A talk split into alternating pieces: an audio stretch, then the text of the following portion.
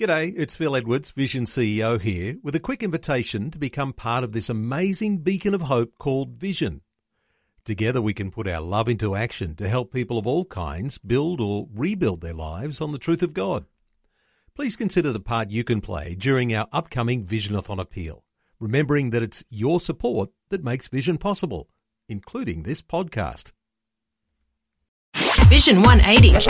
Live different. Different. Hey Chantel, thanks How for coming you? in. No I'm worries. good. So I wanted to um, have a chat about your article. Mm. So you've got your article in the Vision 180 magazine. So Yep. if you want to check it out, it's in the new one. It's probably like in the middle somewhere, I think. Page so 12. 12. Page there 12. you go. There we go. You've got it like in your memory. Awesome. So I will do that and have a chat about your testimony Yeah. as well. But first, tell us a little bit about yourself because we don't get like we get a little bit of vibes from your article. We can kind of see your personality in it. But tell us a bit about yourself. I would have to start with I do believe I am the funniest person I know.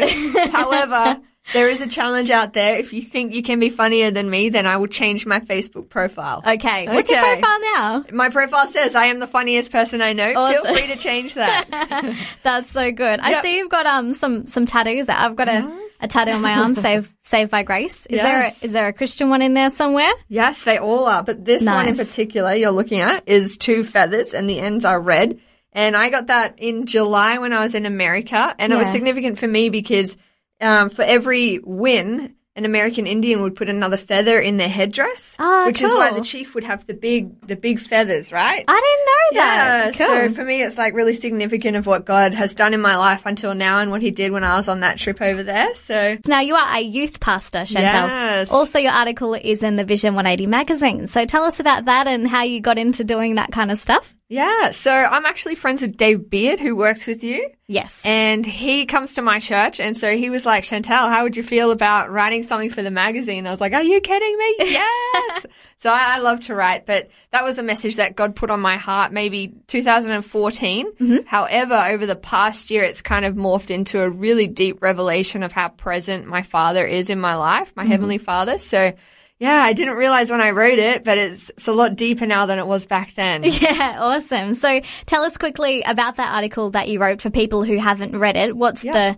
the main message if you could summarize it really quick? I could summarize it really quick. It would be like sometimes we feel like we've been forgotten, especially by God. You know, sometimes it feels like we pray and they kind of hit the ceiling. But something that he showed me recently is that sometimes what we see as absence is actually his very present help in our lives. Mm. Sometimes what we consider not not being answered or things not happening as we would want them to happen is actually him at work in our lives and actually protecting or growing our character and, and who we are in him. So no mm. matter what's going on, he's never forgotten us and he's always right here with us. That is so reassuring. I'm I'm pretty sure it's taken me a long time to get that concept concept that when you feel alone and you feel like God's really distant, that He's mm. actually really close to you and He never actually leaves your side. Never. Sometimes you feel like you're like, oh no, I feel so disconnected from God right now. Yeah. Nope. Uh, God is not disconnected Yes. from you. He's still there. Right, right. when did you say yes to Jesus? Oh, wow. So I've been brought up in a Christian family. So when I was a bit younger, I was always bullied for my faith. But I was the kind of kid I was like, you know what? This is so real and it's so good. Why would I want to compromise that just to be accepted by people? yeah. But then um, I always I always thought I was a Christian, and coming into high school, I still thought the same way because my parents were Christian. I was in a Christian family, going to church, but in mm-hmm. my heart, I totally walked away from God, mm-hmm. and so. Over like a massive process of like moving around as a family and going from schools to schools and then even different churches, I just got really angry and I was angry at God. I was like, God, why? Why can't I just be a normal kid, go to one school, one, like have friends and not have to move around all the time? But um, eventually, my parents took me to Elevation Church in Redlands, which was an awesome choice because that's actually where I encountered God. So some young people came and asked me to sit with them, and in my head, I was like, "No way, you guys are crazy!" but then I went and sat with them anyway, and then they started playing worship songs, and I start bawling my eyes out. Yeah. I was crying so much. People were passing tissues down the road to me, and I'm like, "Thank you." I was so embarrassed. But then um at the end of the message, the preacher said, look, if there's anyone here that wants to give their heart to the Lord, come out the front and we'll pray with you. But I was like, I'm already a Christian. I don't need that. Yeah. Super angry, start crying all over again because they're singing worship songs. Yeah. And then two people came off the stage, put their mics down because they noticed I was crying. They were like, Chantel, do you want to go out the front? And I was like, no, I don't want to go out the front. No. You can't make me. No.